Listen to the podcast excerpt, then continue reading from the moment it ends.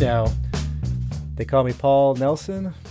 My three year old thinks it's funny when anyone calls me anything other than Dad. But thank you for clicking your way here. This all started on a whim of me wanting to feel like I should get to know my co conspirators at work on a different level. And so far, it's been really fun. I, I can only hope some of that filters through. I'm flying solo for this episode. We are talking to Ryan Stowe of the University of Wisconsin about raisins and some considerations if you're ready to bring 3DL to a classroom near you. So strap in, put on those goggles and that scarf those old time pilots wore. Away we go.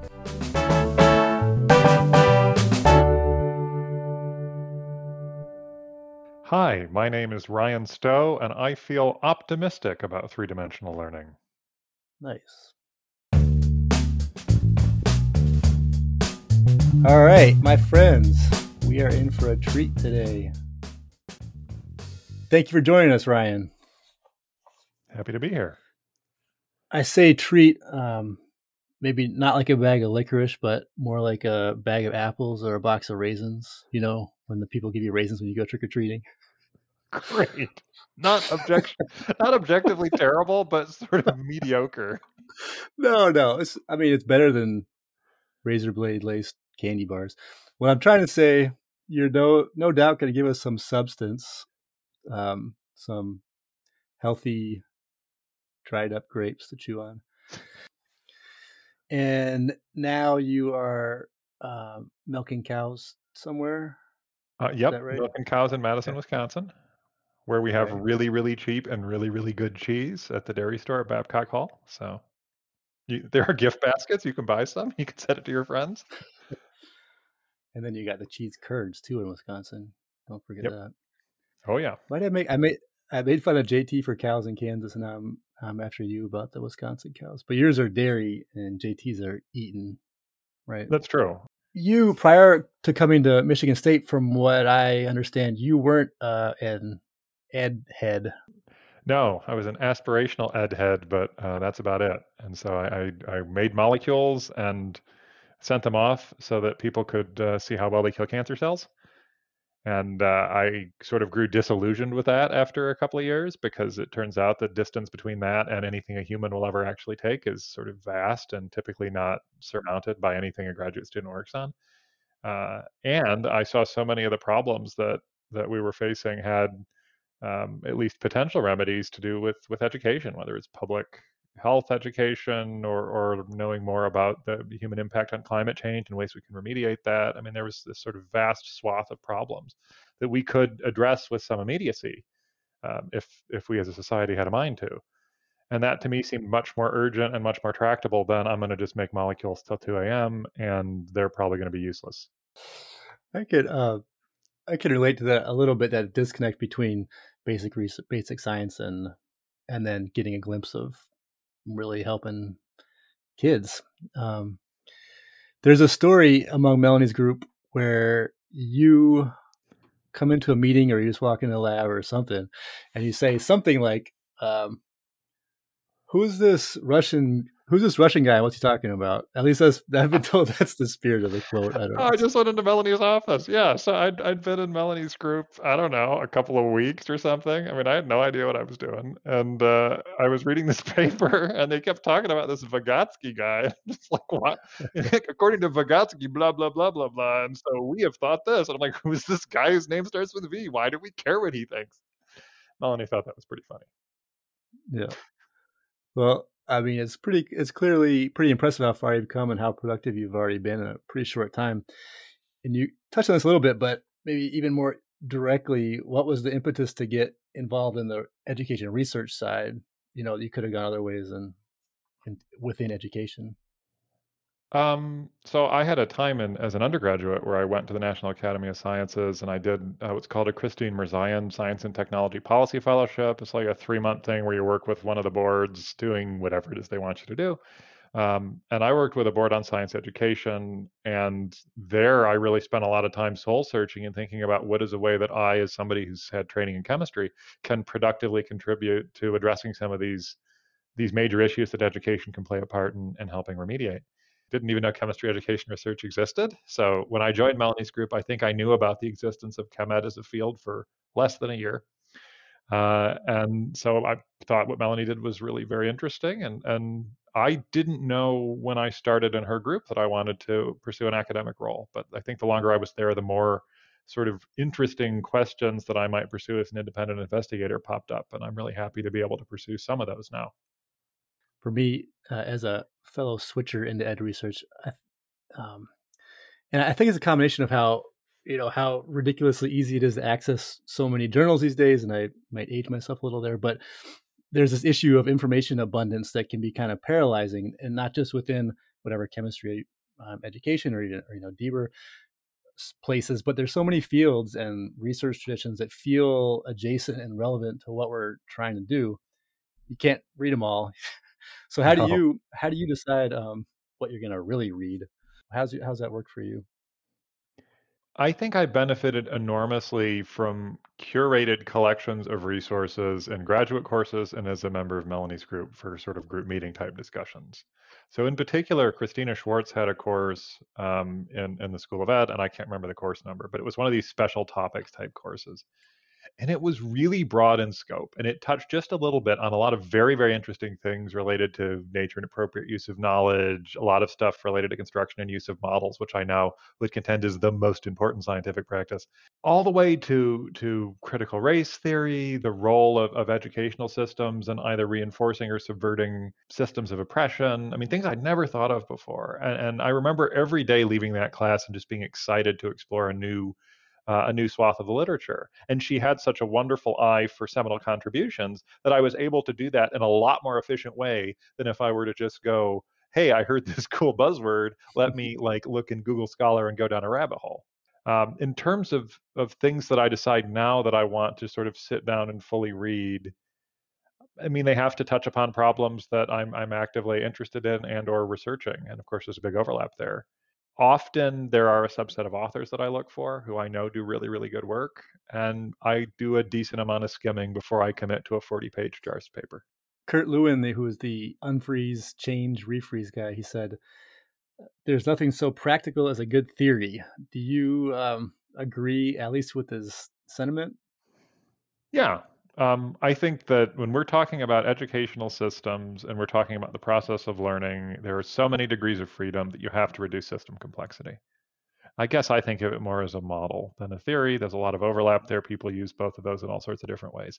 But you have to simplify the system and decide what you're going to focus on. Yeah. And you need to be very cognizant of the assumptions you're making when you do that. And if you don't do that, you're paralyzed. You can't do anything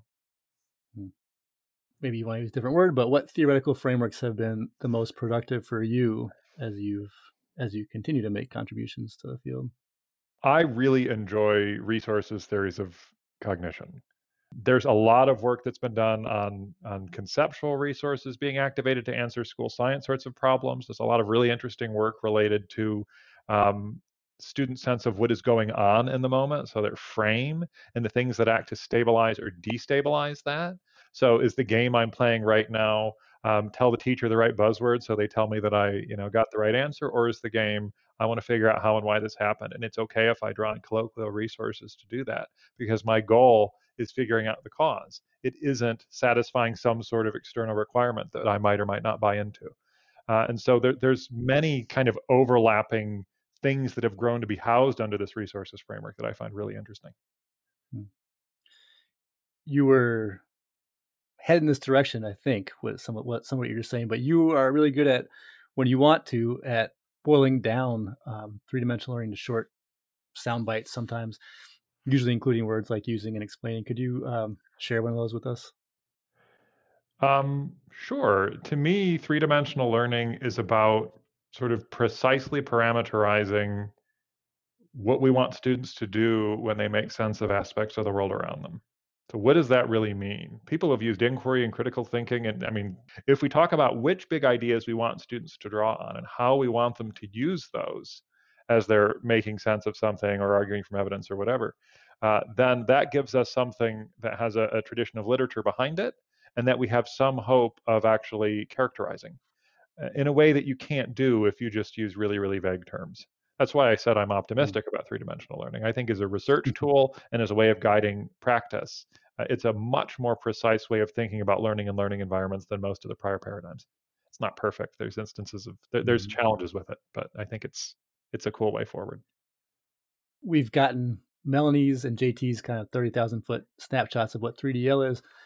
But I'm going to ask you some version of that same question too. What what would you say, and maybe you just said it, what would you say though is new or revolutionary, if anything, about 3DL? Is it, you're mentioning the precision it provides with its language, I think.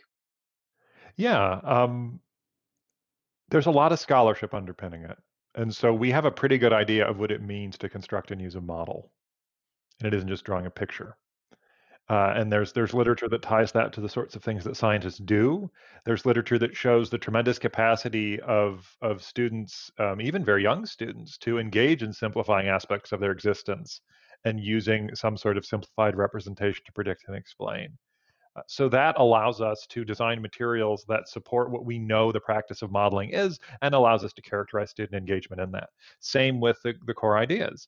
So there's a long, long tradition in chemistry of listing sort of these lists of great ideas or big ideas or grand ideas or whatever. But they've always been the sort of things the experts say you should know. Well, now with three dimensional learning, we can refashion core ideas into um, these large grain notions that let you make sense of a lot of different phenomena. And so there's a utility in our definition of big ideas that wasn't there before. And we're now focusing on their utility to students in making sense of things instead of just um, their things the old white dudes say you should know. Okay, so there's there are three dimensions, and I would uh, hazard, I guess, or I would I would argue maybe there's a reason that you've mentioned two, not a third. But if say say I'm a, correct. Um, say I'm a uh, say I'm a college science instructor who has come to the conclusion that I want to do more than stand and deliver and cover a list of topics, and 3DL makes sense to me. Is it is it reasonable uh, for for that person to focus on one of the dimensions whether it's core ideas or scientific practices or cross-cutting concepts, as they start to transform their course. It isn't cross-cutting concepts. Let me tell you right now. uh, no, I don't think it makes sense. Actually, um, I, I don't think you can know that students are connecting a phenomenon to a large grain idea unless they engage in a practice. So you hmm. really can't have evidence of a core idea without a practice. Now you can you can do a practice without a core idea, and the most common that I've seen are analysis, interpretation of data, uh, and and computational thinking. So, for example, in organic chemistry, you can interpret spectroscopic data, uh, pull information from it, and argue as to the structure of some sort of unknown molecule. That actually doesn't require you use a core idea. Uh, if you know the rules of the game, you can assemble a prediction that's consistent with the evidence. If you stop there, I think you're going to have a, a, a much less rich sort of learning environment than if you were to then ask how and why particular spectral features convey certain things about the molecule. Or um, if you produce some sort of weird mixture you could try to make sense of, of why things happen the way they did as evidenced by the spectroscopic data that you've that you've seen is a dumbed down version of what you're saying if you're gonna if you're gonna do the practice, why you might why not connect it to a core idea? Yeah, uh, if you don't connect it to a core idea, it's not going to be recognizable as the discipline. So if you just if you just have analysis and interpretation of data, where if you know the rules of the game, you can pull information from it. I mean, that doesn't need to be in a, in a chem class. That could be a logic puzzle you get in the New York Times. Mm-hmm. It's not recognizable as chemistry uh, or any other discipline unless you're connecting it to these sort of large grain ideas and using those to help illuminate how and why phenomena happen. Okay, so I, I may I may be asking the same thing again, but I think you have again been quoted as saying uh, this is just from my recollection. Oh, some of the, some, no, this, this is just me from hearing you talking in meetings. Meetings, but said some you've said something about 3DL not going to be. It will not be a quick fix for anyone. So, what do you mean, and what does that mean for the person who kind of stumbles across it and wants to start along the path? Uh, this is a pretty major sea change from the status quo. And it's it's quite a challenging one for students and for instructors. And you need to be engaged in that sort of thinking coherently across assessment and instructional context for quite some time to be able to do that across a wide variety of different phenomena. If we take a traditional general chemistry course, they're arranged according to a sort of 1950s era physical chemist textbook called Chemistry by Sienko and Plane. They had no training in the learning sciences, and the vast majority of the things that students actually do are math and recall. Uh, a quick fix there would be things like integrate more non lecture pedagogies um, or slightly tweak the order of topics. That's still nowhere near emphasizing explaining how and why phenomena happen. Uh, in order to have such a coherent emphasis, you would need to more or less totally overhaul your course. And so if you're just stumbling into this, you probably want to find some existing resources and see if you can get some help adapting a significant chunk of your course to three dimensional types of instruction and assessment. I don't think just tweaking a couple of things is going to do much. Hmm. That kind of leads into your uh, your recent experience as a new faculty member who were assigned a, a big lecture class right out of the gate. Is that true? Well, I asked for it. What it was organic chemistry, right? It was organic chemistry, yeah. So I've taught both semesters of the um, sophomore organic sequence. What supports were in place that helped you implement some non-zero amount of 3DL into that class? Uh, there's a was a pre-existing community of really really great instructors who for a long time have valued explaining how and why things happen. And so they have for years been using materials that are you know between 30 and 50 percent of, of points allotted to three-dimensional types of assessments. And so the class of course has to support the assessments which i'm sure melanie talked about. Otherwise your students arrive at your house with pitchforks and torches. So I kind of glucked out. I mean, I, I, joined this team. We refined what we meant by making sense of phenomena a little bit more, but uh, really, for the this is now my third semester uh, involved with that sequence, and the vast majority of our assessments are well over 30% of points on three-dimensional items, and that is consistent with our emphasis in our weekly sort of small group discussion activities as well as all the homework assignments. All that stuff is bespoke, is written by our team for our class. We don't make use of textbook problems because they're trash. So um, I got really lucky. I don't really have I don't have much to complain about.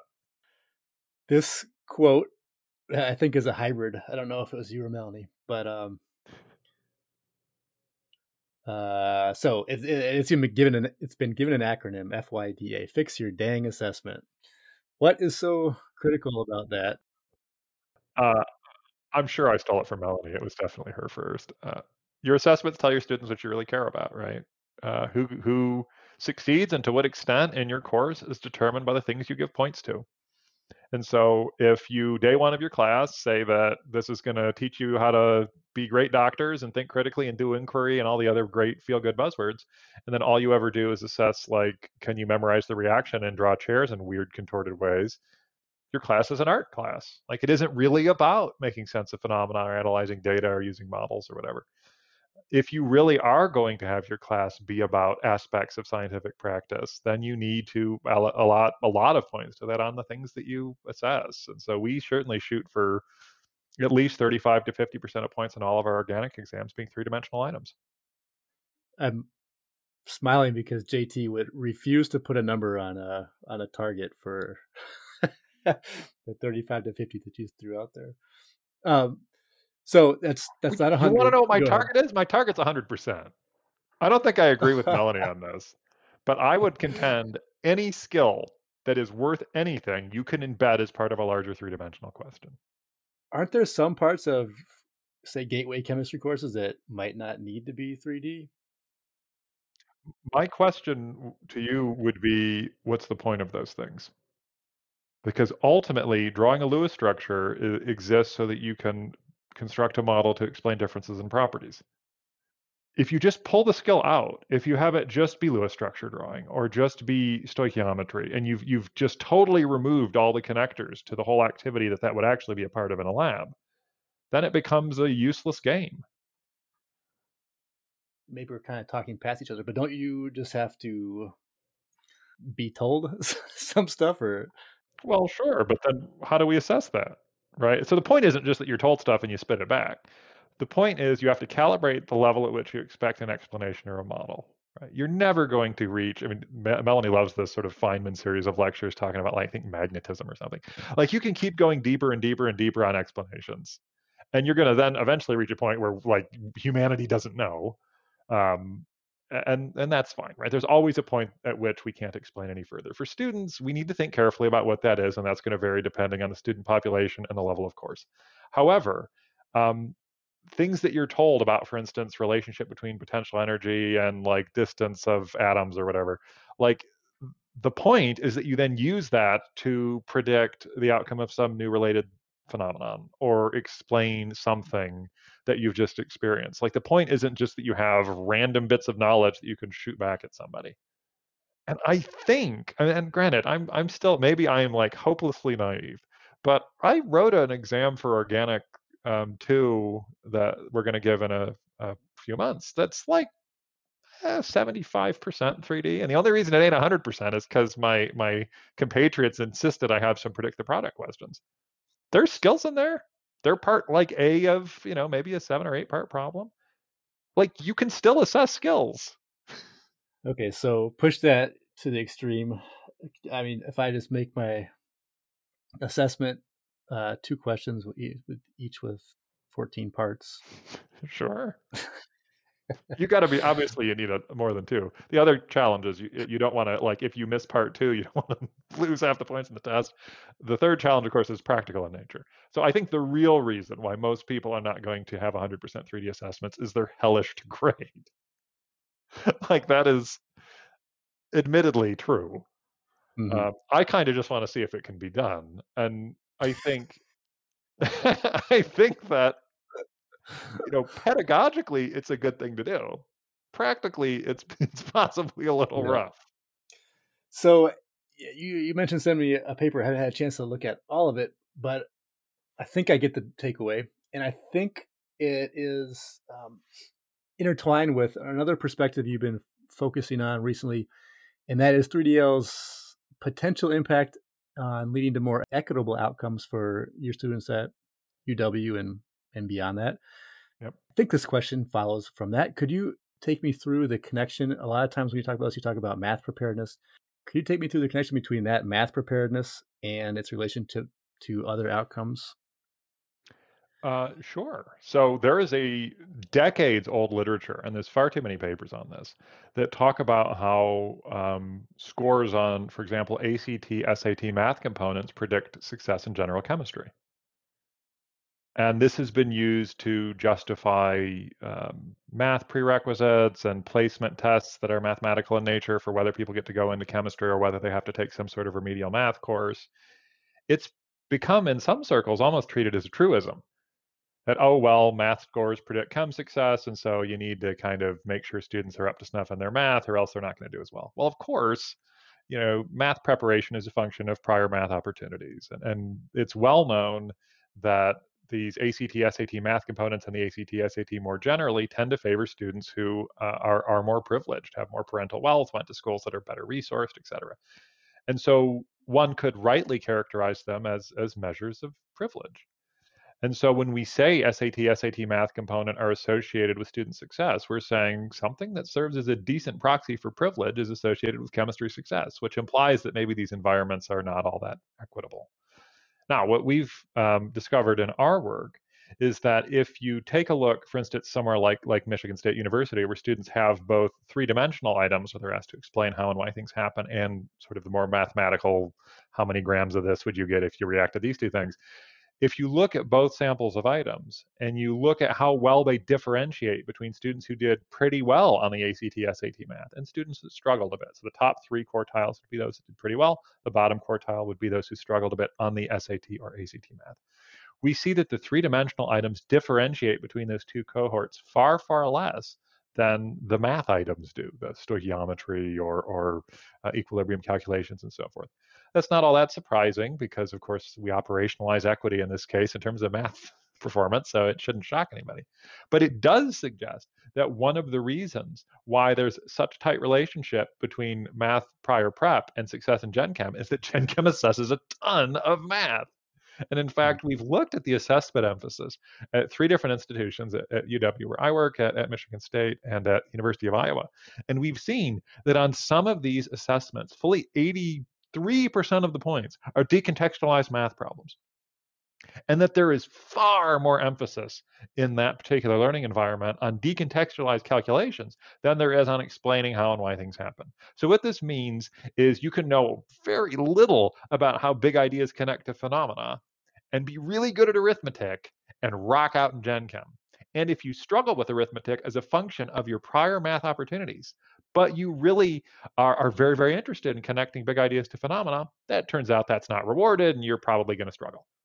So we're selecting students on the basis of something we don't really care about. And in so doing, we're exacerbating systemic inequities. Do you, uh, I don't know if you've looked for this, if, if, if you can look for this, but uh, what about, um, can you kind of disaggregate by what practices um, you're assessing along these lines? I don't think we have enough items to do that. Um, we've looked into it a little, but our data set would need to be pretty big in order. For example, we have a ton of explanation items. If you look at the practices emphasized on exams at Michigan State, we have a good number of modeling items. We have a lot fewer items related to mathematical thinking, for example. Mm-hmm. Uh, and of course, there's different ways you can engage in modeling different sorts of models that you might create. And so we would need a, a bigger sort of by item data set of three dimensional items where we have sort of the full complement of student level data uh, as well as a lot of different sorts of items in order to ask the, the question that you just asked. Mm-hmm. Okay, so where where are you going now? Well, there's plenty of places. Let's start with one. Let's start with one. Well, my current uh, one of my current vendettas uh, is against the the I don't know if it's a truism, but the the assumption that improving learning environments is as simple as integrating non-lecture pedagogies, this sort of active learning thing. This was the takeaway many people took from the Freeman paper. Of course, Carl Wieman has this very famous um, editorial where he says lecture is the pedagogical equivalent of bloodletting. Lots of people especially administrators, have taken this up and run with it. Mm-hmm. Uh, and of course, this paper that we've taken a look at student ability to explain dissolution, and we've looked at what happens in class, both in terms of pedagogy, intellectual focus using the 3D LOP, what's assessed, shows that in fact, active or passive, if you're not actually emphasizing student engagement in 3D learning, they have a hard time with 3D tasks. Whether you use active pedagogies or no. Uh, and so this, of course, suggests that the sort of thing students are actively engaged in in class and on assessments is really, really important. We have more than just this one dissolution focused assessment. We also have an acid base and intermolecular forces assessment where we're going to be looking across those same three environments and seeing what sort of knowledge elements students call to mind across contexts. Um, we just submitted a grant on this to NSF, so if they throw money at us, which I hope they do, um, we will also be interviewing pairs of students to see um, their sense of what is going on when they approach one of these 3D tasks. So, do they see, um, for example, looking at boiling point differential as an opportunity to figure out uh, some sort of perplexing phenomenon, or are they just going through the motions of a school science test question? What are the markers of that sort of differentiation? You said pairs of students?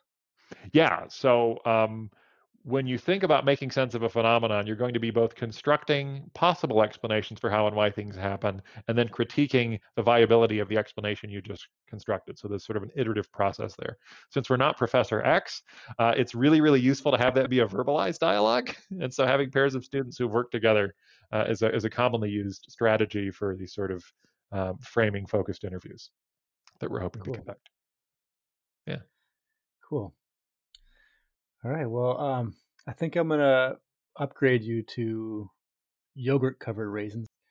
I appreciate this chance. I appreciate you, and I appreciate this chance to digest with you. And I'm looking forward to more of your good work. So thanks for joining us. Thank you. This is great.